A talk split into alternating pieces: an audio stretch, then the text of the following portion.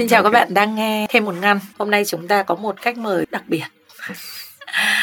Hay là để cho Thạch tự giới thiệu nhỉ? Dạ. Cho đúng. Chính xác. Dạ, thì xin chào tất cả mọi người. Mình là Lê Hoàng Thạch. Hiện tại mình là xê e ô của cái ứng dụng sách nói và podcast Voice ép em. Giống như chị Lan Anh có giới thiệu thì mình cũng là chín x đời đầu. Hiện tại thì mình vẫn cứ nghĩ là mình còn trẻ lắm. Nhưng mà nếu mà xét về tuổi thì chắc là cũng thuộc hàng lưng chừng rồi. Chứ không, ừ. không còn là cực kỳ trẻ giống như Gen Z bây giờ nữa. Chị đã nhiều lần muốn mời Thạch rồi. Yeah. Đến hôm nay thì mới có gọi là nhân duyên để có yeah. thể trò chuyện được. Một đề tài hấp dẫn không chỉ vì bản thân cái tên của nó, mà chị nghĩ là nó là mối quan tâm của rất nhiều người. Đó là sống ảo. À. Bản thân cái từ này nghe nó đã có một chút gì đấy hơi châm chọc, yeah. hơi hơi tiêu cực. Đi đâu mà chưa kịp ăn đã phải chụp hình, mọi người nói để để sống ảo này. Yeah. Nói chung là nó khác so với lại đời thật thì người ta gọi là sống ảo. Và người ta lại thường gắn luôn trào lưu đó cho giới trẻ. Thạch thấy điều đó như thế nào? Có là công bằng với giới trẻ không? Dạ, yeah. Thật ra nghĩ cái chuyện mà sống ảo thì sẽ có rất là nhiều lứa tuổi khác nhau. Tại vì giật cái chữ ảo nó ra bắt đầu ra đời thì khi mà phổ cập internet rồi mạng xã hội rồi những cái thiết bị di động digital nó phổ biến hơn. Thì cái chữ ảo lại dịch từ chữ virtual thôi. Ảo ở đây ban đầu nó chỉ có nghĩa là ok, đó là một cái thế giới trên mạng, nó không có hữu hình. Tuy nhiên càng về lâu về dài thì người ta thấy ảo có nghĩa là không thật. Mà ừ. bên cạnh đó nó vẫn có một cái từ đồng nghĩa là ảo, nghĩa là không thật, cho nên đôi khi thì mình bị lẫn lộn thôi. ừ. Chứ còn thật ra đối với em thì em nghĩ là xét riêng về giới trẻ nó cũng hơi không công bằng lắm. Tại vì nếu mà chị vừa mới nói là chụp hình, đi đâu chụp hình xong rồi đăng lên mạng, thì thật ừ. ra ngày xưa mình cũng làm như vậy. Mà nhớ ngày xưa là ba mẹ em đi đâu thì cũng hay chụp hình, chụp hình ừ. xong rồi rửa ra rồi ừ. dán vào album. ừ. Rồi khi mà ai tới chơi nhà thì cũng đem ra khoe đó, ờ ừ. xem xem xem nè. Thì thật ra nó cũng là một hình thức, có thể gọi là một cái hành vi tương tự như cái chuyện mà mọi người đang gọi là sống ảo bây giờ. Nhưng mà chẳng ừ. qua là vì hiện tại là những cái hành vi đó nó có cái độ lan tỏa rộng hơn, và đồng thời nó cũng có một cái phương tiện để mà thúc đẩy cho việc đó, là những cái phương tiện khoa học kỹ thuật về digital, về điện tử. Vô tình là những cái thiết bị đó, những cái phương tiện đó thì giới trẻ lại sử dụng nhiều, cho nên người ta gán cái đó cho giới trẻ. Chứ còn thật ra em thấy là nhu cầu thể hiện bản thân, cái nhu cầu mà khoe khoang một chút xíu là mình đang làm cái gì, mình đang ở đâu, mình đang có cái gì thú vị, thì em thấy lứa tuổi nào cũng có thôi. Chẳng qua là giới trẻ bị oan ức là sử dụng những cái phương tiện mang tính không có hữu hình, thì thành ra có cái cụm từ là sống ảo. ừ. Nhưng rõ ràng có một số trường hợp không? Rất nhiều trường hợp. Yeah. Thạch thấy là cái sự mà ảo đó, nó quá khác xa với đời thật. Mm. Chị ví dụ như chuyện rất đau lòng. Yeah. Cái chết của bé Vân An đó. Yeah. Dì ghẻ của bé, đời sống của cô ta up lên trên mạng. So với lại đời sống mà sau này chúng ta thấy mm. ở hiện trường, ở trong cáo trạng, nó quá khác nhau. Một người xài hàng hiệu, trông đẹp đẽ như thế, đầy yêu thương, gia đình hạnh phúc. Mm. Nhưng cuối cùng là có một cái đời sống chị nghĩ là dưới mức trung bình, ừ. cũng vá víu, nhiều ẩn ức. Thế thì đó là một trường hợp, ừ. và chị tin là nó không phải là trường hợp duy nhất. ừ. Trong trường hợp này sự ảo đó nó quá khác xa ừ. so với đời sống thực tế, nó sẽ làm cho người ta phải gồng lên, ừ. người ta phải cố gắng làm sao đấy để thể hiện, và dẫn đến những tác động rất tiêu cực, ừ. bi kịch, ừ. phải phải rồi, rồi dùng cái từ là quá kinh khủng. Thế thì điều này là một thực tế, cô không phải là người duy nhất. yeah. Có cách nào để chúng ta nhìn được và chúng ta điều chỉnh được, kiểm soát được chuyện ảo đấy nó bớt đi, để bớt tác động xấu đến đời sống của mình không? Là có một cái bộ lọc nào để tự chúng ta khi mà hành xử trên mạng, chúng ta ảo thì chúng ta kiềm chế hoặc chúng ta bớt đi không? Có cách nào không? Thật ra thì đối với em, như em cũng có nói, cái chữ ảo thì nó có hai nghĩa. Một, à, cái chữ ảo nó có nghĩa là virtual. Virtual đó nó kiểu giống như là digital, tức là những à. cái thứ không có hữu hình. Nó chỉ là những cái dòng code ở trên mạng thôi. Nếu mà mình hiểu theo cái nghĩa đó thì nó không có xấu. à. Nó chỉ đơn giản là một cái phương tiện để mình truyền đạt thông tin, truyền đạt ý kiến, truyền đạt uh, những cái điều mình muốn chia sẻ. Nhưng mà bên cạnh đó thì cái chữ ảo nó cũng có nghĩa là giống như tiếng Anh là unreal, tức là không phải là thật. Nếu mà mình sống theo cái chữ, đúng cái chữ ảo với phía sau á, thì nó sẽ không được lành mạnh cho lắm. Lý do mà bây giờ tại sao mà cái chữ ảo nó nó có thể hình thành nên cái vế phía sau đó, nó cũng là vì vế thứ nhất nữa. Tại vì vế thứ nhất nó có nghĩa là những cái thứ không có hữu hình, và khi mà mình có một đời sống nó không có hữu hình như vậy thì rất là khó để người ta kiểm chứng được thông tin, người ta biết được mình là ai. ừ. người, ngay cả cái chuyện mà kiểm chứng thông tin, kiểm chứng danh tính, kiểm chứng tất cả đó đều không có, cho nên nó sẽ dẫn tới cái chuyện là người ta sẽ cảm thấy rất là vô độ trong truyền tải thông tin, mình thể hiện bản thân như thế nào. Thành ra nó mới hình thành nên những cái hiện tượng như là chị vừa mới nói. Nếu mà gọi là bộ lọc thì nó cũng rất là khó để có thể một cái bộ lọc nào đó, giống như là chính sách từ những cái nền tảng mạng xã hội thì thật à. ra rất khó, bởi vì chuyện đó nó sinh ra từ cái nhu cầu tâm lý của con người. Cho nên nó chỉ có thể có một cái cách duy nhất á, là bản thân mình, bản thân những người mà sử dụng mạng xã hội sử dụng thì mình nên kéo cho nó gần lại với cái đời sống của mình càng nhiều càng tốt. Tại vì thì em thấy người ta sẽ có xu hướng là chỉ đưa ra những cái gì tốt đẹp thôi. À. Người ta sẽ cảm thấy là ờ, người này nhìn vô sẽ thấy toàn những thứ tốt đẹp. Hoặc là ví dụ như ngày xưa em cũng đã từng có một cái cảm giác như vậy rồi. Em có những người bạn ngày trước thì cảm thấy mình bị áp lực đồng lứa vậy đó, tức là à. peer pressure, nhìn thấy là người ta có cái này, người ta có cái kia, người à. ta lên ti vi, người ta đi nước ngoài, người ta đạt được những cái thành tích thế này thế nọ. Nhưng mà sau này á, khi mình được biết sự thật thông qua những người quen thân cận với những cái người bạn đó thì thấy là có những cái tiêu cực nữa mà người ta không có chia sẻ lên mạng, mình lại cảm thấy là à, như vậy em nghĩ là mình nên tiếp cận với mạng xã hội giống như ngày xưa mình coi những cái quyển album vậy đó. Thì ví dụ như mình dỡ những cái quyển album gia đình ra thì chắc chắn mình sẽ thấy toàn những cái khoảnh khắc vui. À. Không ai chụp những khoảnh khắc buồn rồi dán vô cái album đó hết. À. Và thì em nghĩ là mình cứ coi mạng xã hội giống như là mình đang lật dở những cái quyển album hồi xưa vậy đó. Ok, mình biết đây là những cái khoảnh khắc vui, đây là những cái kỷ niệm mà người ta muốn lưu giữ. Bên cạnh đó thì nó vẫn có những cái khoảnh khắc khác không có được thể hiện trên mạng xã hội. Góc khuất. Dạ đúng rồi, sẽ có những cái góc khuất. Thì khi mà mình à. coi, mình tiếp cận những cái thông tin đó với cái góc nhìn giống như mình đang xem album hồi xưa vậy đó, mình sẽ cảm thấy là thứ nhất là bớt áp lực, thứ hai là mình cũng sẽ cảm thấy không có bị chạy theo những cái giá trị đó. Tại vì rõ ràng là nếu mình xem và mình nghĩ là tất cả mọi người xung quanh mình đều hạnh phúc, đều vui vẻ, đều đẹp đẽ thì tự nhiên nó cũng sẽ sinh ra áp lực vô hình là tôi cũng phải được như vậy. Thì từ đó mình lại trở nên, thứ nhất là mình chỉ khoe ra những tốt đẹp, sau đó thứ hai là nó có thể trầm trọng hơn là mình bắt đầu mình phóng đại. À. Tại vì ví dụ như có một cái thành tích gì đó mình có thể phóng đại đẩy lên mà thật ra hoặc em cũng nói thấy một nửa cái... sự thật, một dạ, nửa rồi. sự thật thôi, còn dạ. một nửa còn lại mọi người tự suy dạ, ra. Đúng rồi. Thì một nửa sự thật hoặc là phóng đại lên rồi em nghĩ là nó bắt đầu từ những cái chi tiết rất nhỏ. Hồi trước khi mà em còn làm tập đoàn á, cái chuyện mà dịch chức danh ra tiếng Việt á à. là một cái biểu hiện, cũng có thể gọi là một biểu hiện sống ảo. Tại vì ví dụ như là brand manager, nếu mà dịch đúng á thì nó là quản lý nhãn hàng hoặc là trưởng nhãn hàng, nhưng mà rất nhiều bạn dịch chữ brand manager là giám đốc nhãn hàng, oai. Nghe cho nó oai. Hoặc là ví dụ như brand manager nhưng mà trong quốc gia Việt Nam thì chỉ có một cái brand đó, thì có nhiều bạn dịch hẳn là đại diện quốc gia hay giám đốc quốc gia hay là kiểu kiểu như vậy á, thì nó cũng là một biểu hiện của sống ảo. Thì cũng đúng, nó vẫn là sự thật nhưng mà bị phóng đại lên để nó phù hợp cho môi trường không gian ảo, để build, để xây dựng lên một cái hình tượng mà nó cá nhân, cá nhân và nó phong bạc hơn thực tế. yeah. yeah.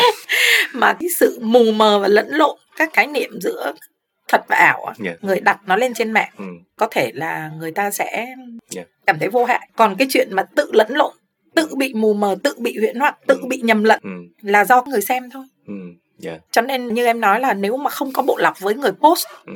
thì người xem phải tự lọc. Chị thấy một cái ví dụ rất đơn giản là chuyện dùng app. à, yeah. Phụ nữ hay dùng app chỉnh ảnh, chỉnh ảnh. yeah. à, Con chị thì hay nói là trời mẹ đừng dùng cái app đó, trông nó ghê lắm, trông cả mặt nó cứ căng ra rồi trông nó rất là không có thật. Chị hay trêu nó, nó là một trăm người thấy mẹ ở trên mạng dùng app ừ. chỉ có một người có thể gặp mẹ ở ngoài thôi. ừ. Còn chín mươi chín người kia đâu có gặp mẹ ở ngoài. yeah. Cho nên để trên đó đẹp hơn, ừ. trẻ hơn, xóa đi nếp nhăn, che đi tóc bạc là chuyện nên làm. Thế bỏ không? Mà đến khi mà người ta gặp mẹ ở ngoài đời thật thì sao? Người ta sẽ cảm thấy rất uh, thất vọng. yeah. Và lúc đó thì còn nguy hiểm hơn. Chẳng thà ngay từ đầu đừng có ảo quá như thế. ừ. Đấy là một cái ví dụ. yeah. Và tưởng chừng như là vô hại, ừ. nhưng mà chị nghĩ nó cũng giống như tất cả những cái cảm xúc khác. ừ. Theo em thì tất cả những cái đó nó cũng là công cụ thôi. Mà thật ra công cụ nó chỉ là công cụ nếu mà không ai xài. ừ. Còn cái đối tượng sử dụng những cái công cụ đó là con người thì nó mới quyết định nên những cái công cụ đó nó sẽ trở thành những cái gì. Ngay cả cái chuyện mà dùng app mà chị mới nói thì thật ra nó cũng giống như chuyện trang điểm thôi. à. Thì giống như bây giờ giữa cái mặt trang điểm và cái mặt mộc nó cũng rất là khác, nhưng mà không ai lên án chuyện trang điểm hết. Đối với em thì em nghĩ là nếu mình nhìn công cụ app, cái mấy cái công cụ bộ lọc filter đó như là trang điểm à. thì nó sẽ rất bình thường. Nhưng mà tại vì bây giờ tất cả mọi người đang nhìn nó với một cái góc nhìn là tiêu cực và coi cái đó là ảo, thì em nghĩ thật ra nó, nếu mà mọi người thấy cái đó không thật thì thật ra chuyện trang điểm nó cũng là không thật. Tại vì rõ ràng là khác lắm. Dạ, ừ. em, em tức là em đã từng nhìn những người trang điểm xong là giống như là người khác vậy đó. Không ai lên án chuyện đấy cả thì tại sao lại lên án cái app? Và nếu mà mình nhìn theo cái app đó, mình nhìn cái chữ ảo đó theo cái nghĩa là virtual thì mình sẽ thấy nó giống như là virtual makeup thế thôi. Nhưng cái công cụ đó nó sẽ biến tướng nếu họ dùng cái đấy để làm mục đích xấu. Ví dụ như là họ dùng cái app đó chỉnh sửa gương mặt của mình rồi sau đó để họ quảng cáo cho những thực phẩm chức năng đi chẳng hạn, ừ. hoặc là kem trộn đi. Rồi sau đó thì rõ ràng là nó gây hại cho những người mà tiếp thu thông tin, thông điệp đó của họ. Thì như vậy là họ đang sử dụng công cụ không đúng. Cái lỗi đó lỗi con người chứ không phải lỗi của công cụ. Tương tự với cái bộ đếm like cũng vậy. Tại vì thật ra là vậy nè, mình tắt đếm like là tại vì người ngoài không thấy thôi chứ mình vẫn thấy.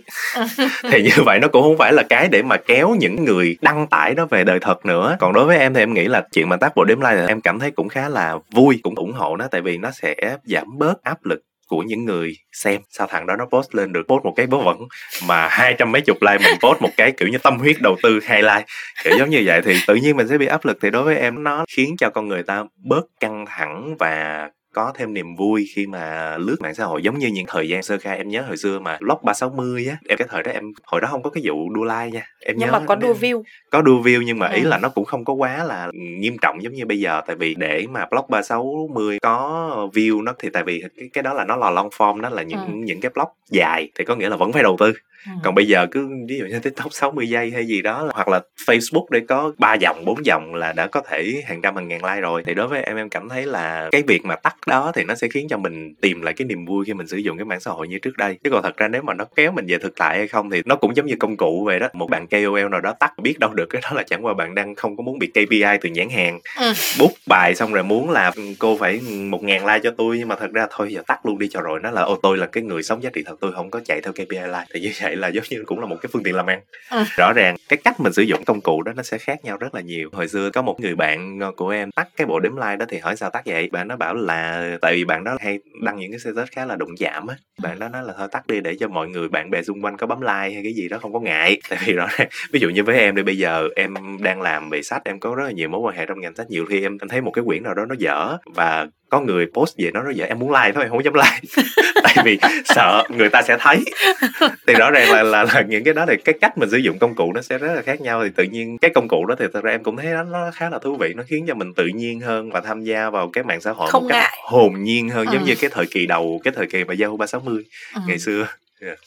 Cứ view thế thôi chứ đâu có biết là ai đọc, đâu dạ, có biết rồi. Là hồi đó ừ. em ờ, em cũng không nhớ là tại vì bây giờ lâu quá rồi không nhớ, nhưng mà hồi đó hình như phải comment á thì mới biết đó là ai bày tỏ ý kiến, nhưng view hay like hay gì không ai biết đúng gì rồi. Hết á. Chị dạ. nhớ là hồi đó nó có một cái ô bên tay phải dạ. của màn hình. Ừ. Đó là cái ô mà view á, nhưng mà hình như nó không có view của từng post đâu dạ, mà nó chỉ là view chung của cái trang đấy thôi. Dạ. Cho nên là sau khi mà mình post một bài mà thấy view nó nhảy lên là biết là người ta đang đọc cái bài dạ. đó nhiều, chứ còn không biết là ai đọc, dạ, cũng rồi. Không biết là ai bấm. Chỉ ừ. trừ khi mà mình vô comment á, comment thì mới biết, thì mới biết là, là có vậy. Bạn này bạn kia hay ừ, gì đó thôi. Đúng rồi, chứ còn thì hồi đó nó cũng còn khá là hồn nhiên á, ừ. tức là và rõ ràng là chuyện mà viết dài á nó cũng khiến cho người ta đầu tư hơn. Còn bây giờ cứ giật tít giật tít nhiều thì nó cũng khiến cho cái chuyện gọi là ảo, mà gọi là ảo unreal, tại vì nhiều khi người ta sẽ kể một nửa sự thật, người ta giật tít hoặc người ta mập mờ để phục vụ ừ. cho mục đích cá nhân. Thế còn bình thường thì em phân bổ thời gian như nào giữa on và offline? Dạ. Thì chị nghĩ là em làm việc trên mạng ừ. cũng nhiều đúng không? Dạ, đúng thì rồi. Thời gian mà em dành cho các mạng xã hội ừ. chứ không phải là sách nói nhá, chị dạ. cũng nói là cái nền tảng của mình, thì kết nối rồi tham gia vào mạng xã hội ừ. cái yeah. thời gian của em phân bổ như nào trong một ngày? Dạ, yeah. hồi trước em cũng đã từng uh, tham gia vào mấy cái trò giống như là kiểu detox social media, kiểu tắt mạng rồi ừ. không lên, rồi kiểu như set mấy cái điện thoại nó có mấy cái công cụ mà bạn lên cái gì đó trong vòng bao lâu thôi là nó không ừ. cho vô nữa, kiểu kiểu như ừ. vậy. Thì sau đó tham gia em cảm thấy là ủa sao mình phải khổ như vậy, mình muốn thì mình cứ lên, rồi ví dụ như mình có cảm giác là nhiều quá thì mình sẽ tự điều chỉnh lại, nó cũng chỉ là công cụ thôi. Cho nên em thì em cũng không có phân bổ một cách ngặt nghèo quá, mà em cũng chỉ đơn giản đó là ok mình coi cái đó là những phương tiện giải trí. Lúc nào mệt quá mình có thể là nghe nhạc hoặc là nghe podcast, ừ. những lúc nào có ít thời gian nhưng mà lúc đó mình muốn coi những cái gì đó cho nó không có nặng đầu ấy ừ. thì bật TikTok lên xem chúng nó nhảy nhót ở trên đấy. ừ. Còn những cái kiểu như chê chê bye bye thật somehow nó cũng bằng một cách nào đó nó cũng hơi toxic, nó cũng hơi độc ừ. hại, nó có ừ. những cái ý kiến nó cũng rất quá quắc, nhưng mà nhiều khi nó vui ấy chị.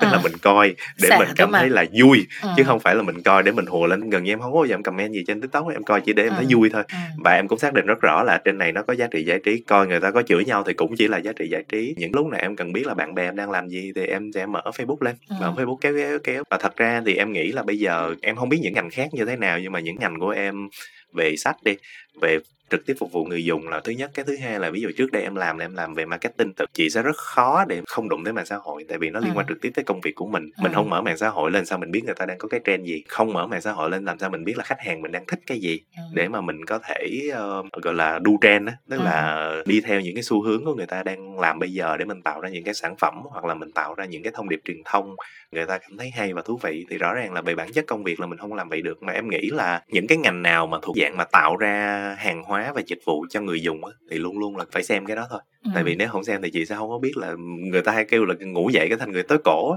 À. Nhiều khi có drama gì hay là à. có cái trend gì, thậm chí là thật ra là không drama là một chuyện, nhưng mà ví dụ như nó cũng có những cái trend khá là hay, ví dụ như là về màu sắc, là về kiểu dáng quần áo, hoặc là về những bài hát mới ra, thậm chí là về một cái bức xúc xã hội nào đó. Mặc dù nó có thể đa chiều nhưng mà rõ ràng mạng xã hội vẫn là cái mà mình nắm bắt được nhanh nhất. Đúng rồi. Yeah. Nhưng mà thông tin thời sự em có xem trên mạng không? Hay em lấy từ đâu? Thật ra thông tin thời sự thì đúng, thời đại bây giờ cũng rất là khó để mà chị lơ đi, nó đã đăng ở trên mạng xã hội. Đúng thật, em biết tới vụ bạo lực học đường là qua mạng xã hội chứ không phải là qua báo. Cũng đúng là báo thì còn duyệt cho nên nó hơn. Rất là lâu. Nhưng mà ý em là nếu mà mình chỉ dừng ở cái tầm gọi là biết thôi thì không vấn đề gì hết. Tại vì rõ ràng đó là bản thân em thì nhiều khi là cũng không phải là thần thánh, và rất là nhiều lần tiếp cận một vấn đề nào đó, đầu tiên là em sẽ luôn rất là tỉnh táo là ok, cái này là mình biết là đang có một cái sự vào sự việc như vậy, nhưng mà mình ừ. khoan hình thành một cái ý kiến hoặc là mình khoan kết luận ừ. một cái gì. Bây giờ em nói thì nghe rất là hay như vậy, nhưng mà chẳng qua là nó xuất phát từ những kinh nghiệm trước đây, là đã từng có những lần em xem một thấy là ồ trời, bên này sai chắc rồi,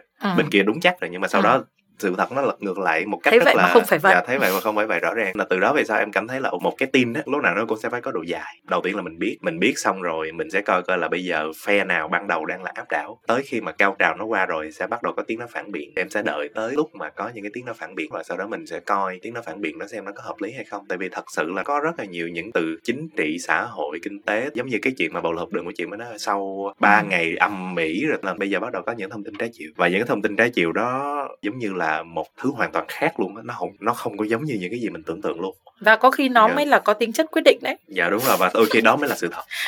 Thì cho nên em mới nghĩ là đối với em thì em nghĩ nếu mà mình có một cái lời khuyên gì về bộ lọc giống gì hỏi ở đầu chương trình, thì em nghĩ là đây có một cái bộ lọc á, ban đầu mình nên khá là ờ tao biết cái chuyện đó, rồi sau đó thì mình nói là có một cái ý kiến như vậy về chuyện đó, ừ. rồi sau đó mới nói là ờ nhưng mà bên cạnh đó vẫn có những cái ý kiến như sau, thì rồi sau đó thì mình có thể quyết định là mình nên nghe theo bên nào, cảm thấy là bên nào thuyết phục mình hơn. Chứ còn thật này em nghĩ là nếu mà gọi là về sự thật á, bây giờ khó để tìm sự thật trừ khi mình là người trong cuộc. ừ. Còn nếu mà mình không phải là người trong cuộc thì khoan nói tới chuyện là khẳng định đó là sự thật không, mà chỉ đơn giản mình nói mình tin bên này, mình tin bên kia. Còn nếu mà nói là ok bạn chọn phe nào, tại vì thật ra thì chọn phe đó nó cũng vui mà. Tại nhiều khi ví dụ như hồi đó em thấy rất là mắc cười cái đợt mà bầu cử hai không hai không hả, bầu cử ừ. năm hai không hai không mà Donald Tổng Trump với lại à. Biden á, em thấy là bạn bè em mắc cười lắm, ở Việt Nam mà cãi nhau chí chóe rồi kiểu unfriend rồi block rồi nữa, em rất là buồn đúng cười. Rồi, nó thành chiến tranh trong gia đình này. Em rất là buồn cười, em nói ủa khoan từ từ, mình đang ở Việt Nam, ừ.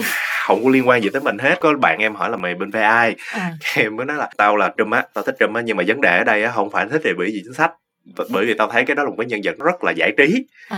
Rõ ràng á là mỗi lần tao coi cái gì liên quan tới ổng á, tao cũng cảm thấy rất là vui. ừ. Còn cái chuyện á nó có ảnh hưởng gì tới dân tình bên Mỹ hay không á, thì cho dù tao có anti tao cũng không làm gì được hết, tao không có đi bỏ phiếu. ừ. Tao chỉ coi cho nó giống như một người ngoài cuộc, và tao cảm thấy ai vui hơn thì tao cảm thấy tao thích người đó hơn. ừ. Còn ví dụ như mà tao sẽ là một công dân Mỹ, ta buộc phải bỏ phiếu thì lúc đó thì sẽ có những cái thứ khác ta cần phải tìm hiểu thêm. ừ, còn bây giờ câu chuyện khác dạ, đúng rồi. Rồi một câu chuyện khác. Còn bây giờ tao đứng ngoài tao nhìn vô tao thấy ổng vui, ừ. thì tao phải coi, thì tao muốn là ok ví dụ như ổng đắc cử thì mình có thêm bốn năm nữa vui. ừ. Còn ví dụ như ảnh hưởng gì thì mình cũng không biết, tại vì rõ ràng là mình cũng không có quyền quyết định trong chuyện đó, thì thôi mình cứ coi nó một cái chuyện rất là vui và hài hước đi, mà có vậy thôi nó nó unfriend em á chị. à, thế thì chắc là bạn ấy không đọc một cái status chị yeah. nhìn thấy cũng khá là hài hước, yeah. là giữa Trump và Biden tôi sẽ chọn Doãn Ngọc Hải. À. yeah. Chị đọc cái đó xong chị cứ buồn cười, vì chị cũng có một vài người bạn đang yeah. ở bên Mỹ thời điểm đó, nói qua nói lại một hồi thì các bạn ấy cũng bảo ủa sao mày, mày ở Việt Nam mà mày lại có quan điểm, mày lại bênh vực hay là mày phản kháng yeah. này kia. Mình bảo không, quan điểm là quan điểm, yeah, đúng rồi. Mình ủng hộ ai đó là ừ. chuyện mình ủng hộ ai đấy, ừ. chứ còn sau đó là thất cử thì mình cũng ừ. hả hê, mình cũng không được gì, mà yeah, đắc cử thì mình có vui sướng, mình cũng có được đâu cái gì đâu, gì cũng ờ. đâu có làm gì. Nhưng mà qua đó thể hiện quan điểm yeah. và thể hiện cái góc nhìn. Ví dụ ừ. như người bạn của em khi ừ. unfriend em ừ. thì em sẽ thấy là bạn đó cực đoan. Yeah. Cái đó mới là cái thật. Yeah. Ảo đâu thì ảo, cuối cùng ừ. mình vẫn nhìn ra một ừ. cái sự thật là yeah. ở bên dưới, ừ. sâu dưới những cái ảo nó thực ra nó vẫn có thật đấy. Dạ, đúng rồi. Nhiều khi nhiều khi chị lại hay vào xem cái cách mà người ta comment, dạ. cái cách mà người ta like, để mình thấy là họ là người rất ba phải, là người uh, kiểu không có chính kiến gì hết, cũng giống như là đã có đọc đã cái biết. Status đó, biết thế thôi. Xong rồi chính bản thân nó sau đó nó cũng quay lại nói mình ừ sao mà một cái status mà nhạt như nước ốc mà vớ vẩn như thế mà mình lại like. Bạn ấy không biết rằng là có những người cũng nhìn theo cái hành động của mình ở trên ừ. mạng để người ta đánh giá, có một vài đánh giá. thì sẽ thấy là không phải thực sự một trăm phần trăm là ảo hết đâu. Nó cũng thể hiện rất nhiều quan điểm, tính cách, thậm chí là cái mong muốn rồi ẩn ức rồi rất nhiều thứ về tâm lý của mình. Khi mà mình viết cái gì đó nhiều khi vô tình thôi, hoặc mình nghĩ là nó không có ảnh hưởng gì cả, nhưng mà thực ra nó vẫn có giá trị, mà trên mạng có thể xóa, có thể delete, nhưng mà đâu đó nó vẫn còn. Dạ, đúng rồi. Cho nên là trên mạng thôi mà xóa đi là xong thì cũng khá là tai hại. Dạ. Bây giờ thì chụp màn hình lại được à. Nó lan tràn, nó tức là người ít người biết thì mình cứ đăng rồi mình xóa chả sao ấy. Nhưng à. mà ví dụ như một ngày đẹp trời nào đó mà lỡ đâu mình viết ra một cái gì đấy mà dân tình lại chú ý à. xong rồi share rồi rồi nọ thì đó, ví dụ như là cái cô như bạo lực học đường, thật ra trước đây em chả biết cô ấy là ai à. xong rồi sau này mới biết à đấy thế. là ca sĩ à. ca sĩ nội ca sĩ hả đời tư biết rồi đời tư lôi lên. lâm la lên thì à. rõ ràng là tự nhiên một ngày đẹp trời tính ra cái nổi tiếng à. từ chuyện quá khứ tương lai rồi em em có lướt lướt em thấy là bắt đầu đào ra cái chuyện mà tiểu tam rồi cái gì tùm lum tà la. À còn sâu hơn nữa, chị lên. còn thấy cả bảng điểm của cô ấy trước đây à, khi đi đó, học cơ đó. Mà yeah. chính là do bản thân cô ấy post à, đúng và rồi, bây giờ yeah. mọi người lôi ra lại đào lên, đào để lên. thấy là quá toàn bộ những cái thông tin cá nhân đó, nếu như có thể vui vẻ ừ. bình thường, mình không nghĩ đến hậu quả à, hoặc là mình không quan tâm đến hậu quả ừ. thì mình có thể cứ thoải mái mà đăng. Dạ, đúng rồi. Còn nếu như đã nghĩ đến chuyện sẽ ảnh hưởng như thế nào đến mình, đến những người thân của mình, hoặc ảo không ừ. có nghĩa là dạ. hoàn toàn ảo hết đâu. Dạ, ở trên mạng nó luôn luôn nó có giá trị thật đấy. Ừ. Giống như bằng chứng chống lại mình sau này, giống như mấy cô mình đi thi hoa hậu xong là đạt giải một cái là khóa trang nghe kẹo chúng nó đào ấy. Nguy hiểm. Dạ. À, đấy. Rất là thú vị. Cảm ơn Thạch dạ. đã đến với Thêm Một Ăn. Dạ, và có rất nhiều uh, thông tin mà chị nghĩ là không phải ai, kể cả là các bạn chín ích hoặc ừ. các bạn Gen Z, không phải là bạn nào cũng nhìn nhận được vấn đề như vậy. Dạ. Thì thêm là quan điểm, các bạn có thể đồng tình hay các bạn không đồng tình, nhưng rõ ràng là rất đáng nghe. Dạ. Cảm ơn chị. Dạ. ừ. Xin chào tất cả mọi người ạ. À. Dạ. Cảm ơn. Xin chào và hẹn gặp lại.